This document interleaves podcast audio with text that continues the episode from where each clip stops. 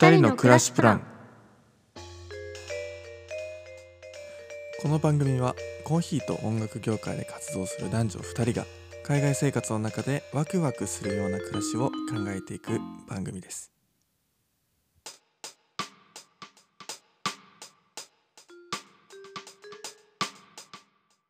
こんにちは。こんにちは。2人の暮らしプラン、えーエピソード6、今回のテーマはお部屋事情ということで、えーまあ、賃貸に限ってっていう話にはなってくると思うんですけど、というのも、まあ、僕らは賃貸しか住んだことがない、そうです。うん。基本ワーキングホリデーとか、うん。学生ビザの方うん。は、えっ、と不動産を通してというよりかうは、んうん。えっ、と個人でかな、うんうん。やり取りをそのオーナーさんなり、その家の借り主さんうん。と、えーやり取りをしてお部屋をゲットするという方法が今のところ主流です。基本的に不動産を通してってなってしまうといろいろと、えーこいつは稼ぐ力があるのかとか、えー仕事が、えー仕事をしてるのかとかそういったえー証明が必要なのでうん。でワーキングホリデーなんてね、えーじゃあやっと銀行作りましたとか、うんうん。まあ、その状態で部屋を探してますとか、そんなやつが、えー 不動産を介して部屋を取れるかって言ったらいやそうじゃないよねっていうところ。そう。やっぱりこう他国に来て、うん。あそうだよなうんそうそうそう。日本でもそうだよなって。うん。なった、うん職なし外国人が日本で部屋を借りれるかって話、うん。借りれないですうん、借りれいない借りれない。そうというわけでそこら辺でその不動産もちょっと見てたけどあこれ無理だってなって、でこの部屋探しサイトうん。みたいなのを使って、今の部屋を手に,、ね。手に入れたというか借りられたうん。感じだな。今はネットの時代ですね、うんうんうん。全部あのこのお部屋空いてますよっていうのと、私たちはこんな部屋探してますよっていうのを、まあ日本語のあのメルボルンサイト、うん。日語プレスだったり、うん、ゴーゴーメルボルン、うんうん。えー伝言ネット。うん、でオーストラリアのサイトだと私はフラットメイトさうんんうで知ってん。まし、た、あとはガムツリーがすごく有名ですね。なんかシドニーでもガムツリーは使われてるみたいであ。多分オーストラリア全土、そうだよ、うん。あの物のね売り買いもそこで行われてたり、うんうんうん。うんあとお仕事の広告とか、うん、あとは車譲りますとかね。あーそうね。いすごいうん。割と自由度の高い、ね。個人でもなんか貼れるみたいだしね。そうそうそう。うんなんか日本だとでも5年前10年前に流行った感じがするね、そういうなんだろうな、大きい不動産とかそういうサイトを介してじゃなくって、うん。個人で物をねこう受け渡しするような環境っていうのは、うん、まあいわゆるなんか民泊っていうところになってきちゃうのかな。ちょっとまた違うのか。ちょっと違うかも、うん。でもまあ形としては。そうね。うんうん。まあでもオーストラリアの不動産事情はおそらくこのガムツリーとかそういう個人間で行われるうん。賃貸、うん。売買っていうのかな、うん。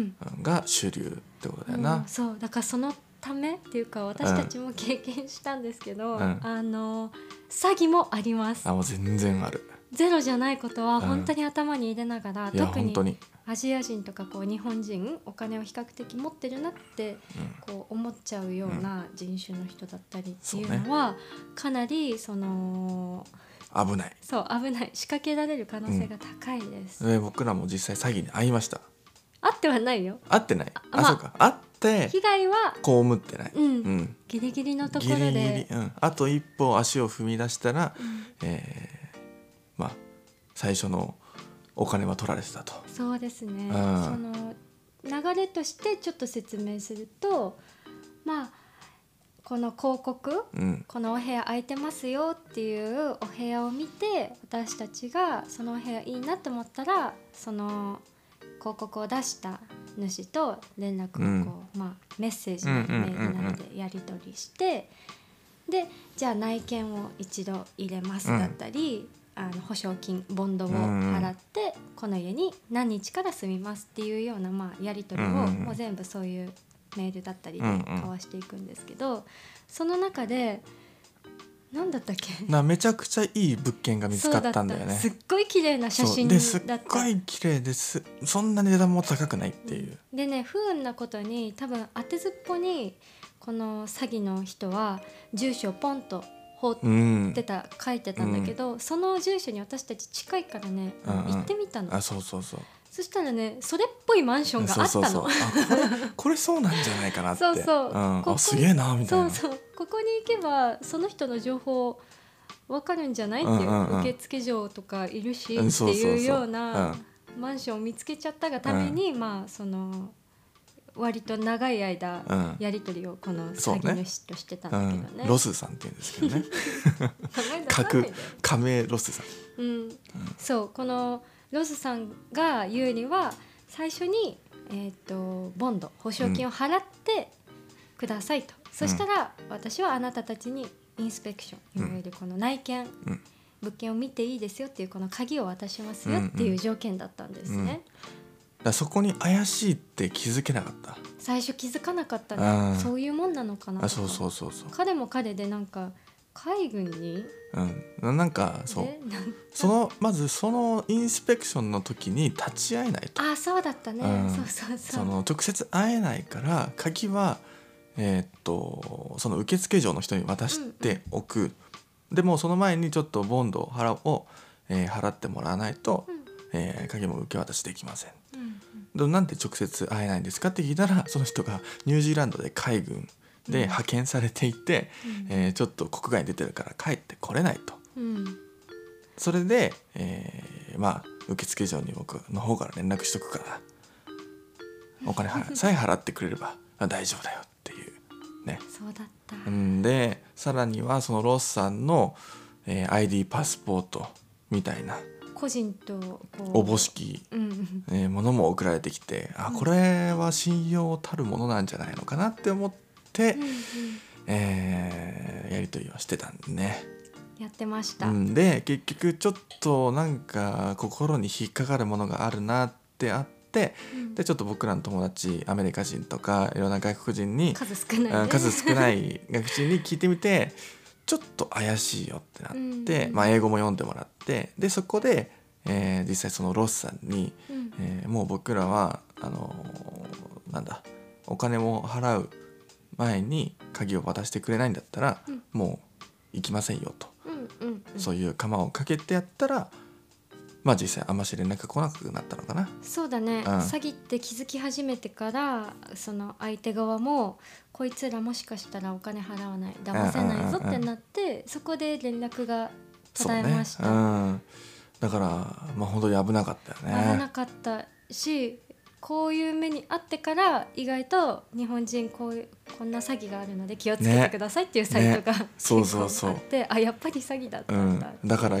気をつけてください。マジで。あのだからよく日本にいた時は1年間もオーストラリアにいるのに、うんうん。まだお部屋決まってないの？なんて言われたね。ることもよくあって、まあ確かにそのすぐこのオーストラリアに着いてかうんうんうん。ら住む場所がないっていうのは私たちも不安。だったけどあのやっぱり不動産を通さない分余計にうあん、の何ヶ月先の約束っていうのができないんですよね。できないね。住まいに関してうんうん。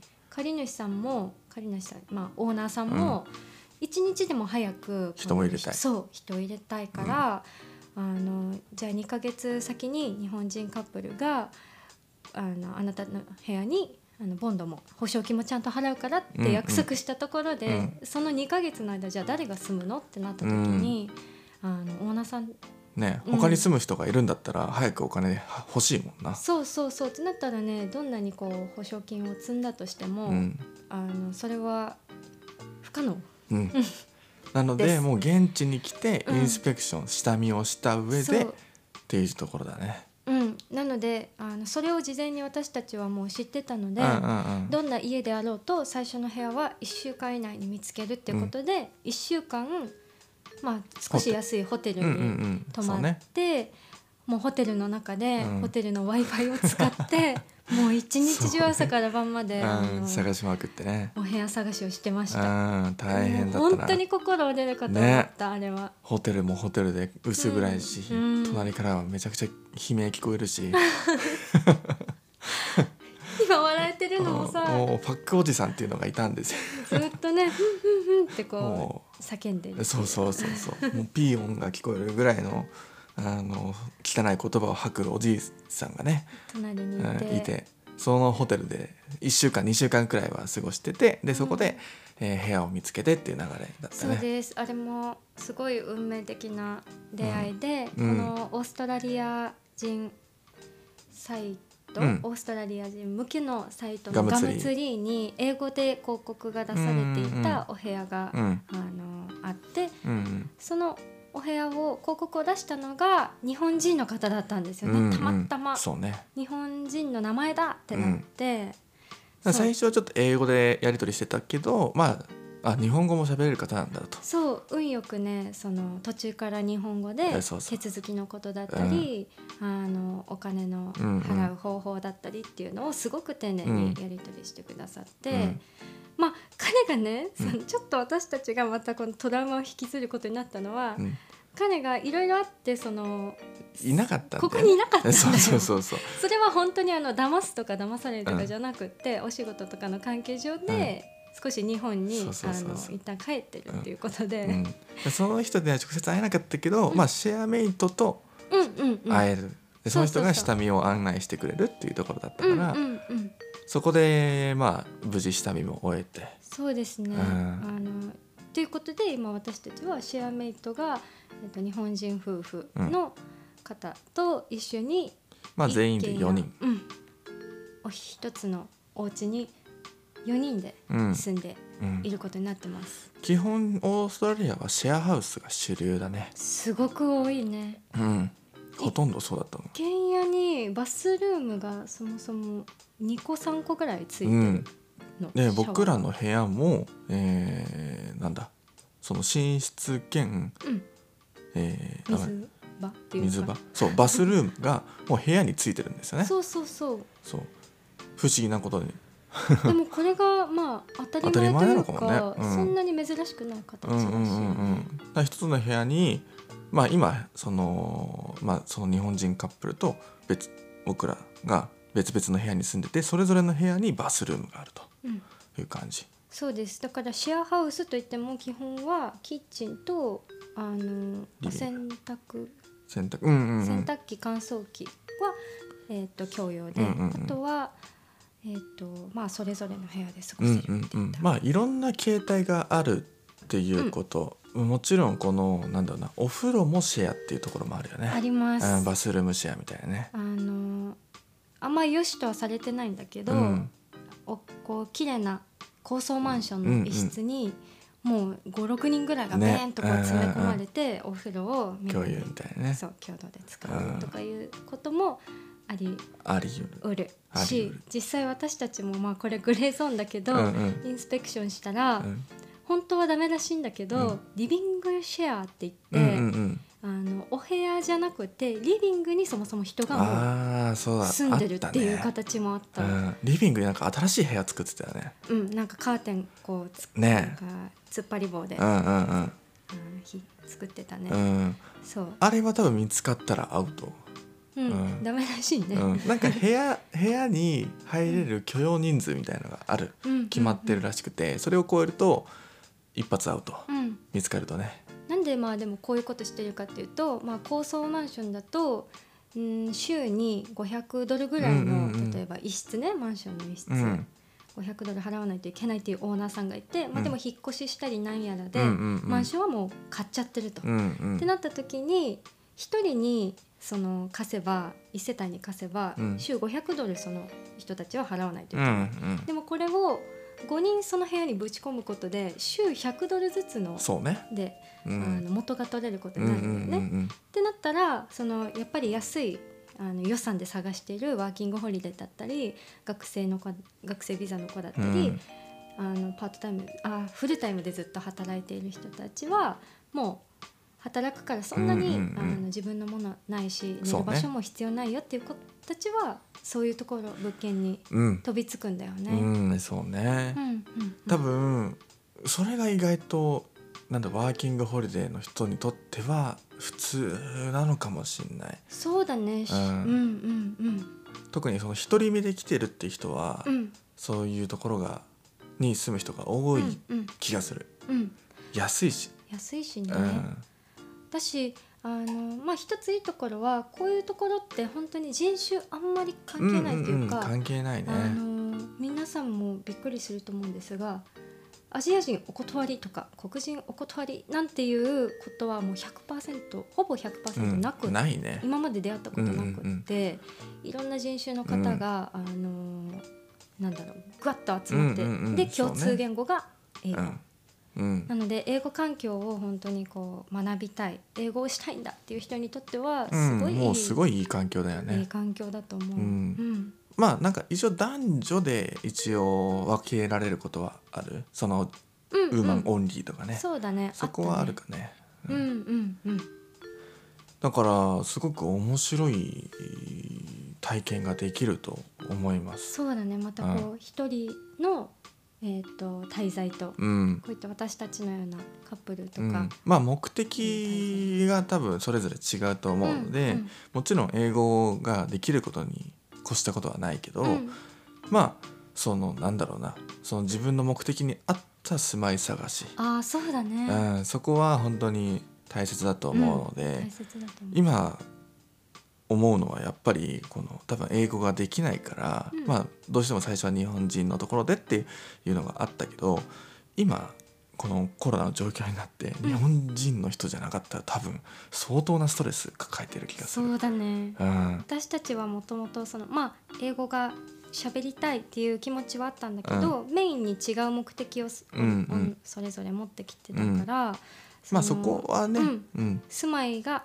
あの安定してることストレスなく住める場所っていうのを探していた中で、今回の選択はまあ、うんまあ間違っちゃなかった。なかったと思いうん。ます。本当にだってこれでさ結局家賃が家賃がというかそのオーナーが逃げ出しちゃったりとか、うんうんううんん。でオーナーがお国に帰っちゃったりとかして、うん。じゃあ俺らの部屋どうなんのとかうん。なってたらな多分政府に俺たちが なんかいろいろと申請しなきゃいけないとか可能性はああっただろうね。だろうね。うん、今なんかそういうことがないようにそのメルボルンはセカンドロックダウンになって、うんうんうん。家賃補助っていうのもかなりこう、出したねうんうん全部で8億円？80億うん円うんうぐらいのんうん総額そのお金を全部住宅補助に回しますってことで、あの動いうんき始めているといううんか、うんうんうんうん。そういう政策も始まっています。うん。まあなので目的に合った住まい探しっていうところも皆さん 2回目です。い い しっかりと。ね。ねえねえ。そうだよね、うん。ねそこをしっかり見極めた上で、えー部屋を探していただきたいっていううん。ところで、えーおしまいにしようかな。はい、テーマ、えーお住まい探し。部屋探しかなそうだね。まあどっちでもいいか。うんうん。うん。住まいに関しての今日はお話でした。次は、えー、と仕事かな？お仕事です。うん。仕事探しについてですね。ワーキングホリデーのビザを使ってうんうんうん。私たち来てるから、うん。まあ、ちょっとワーホリの仕事事情と、うん。まあ、ちょっと学生の仕事事情みたいなのかな、うんちょっとまあうんうん違いがあるから、そこの違いも話せたらなと思ってます。そうですね。うん、というわけでじゃあこの辺で今日はおしまいにしようと思います。それでは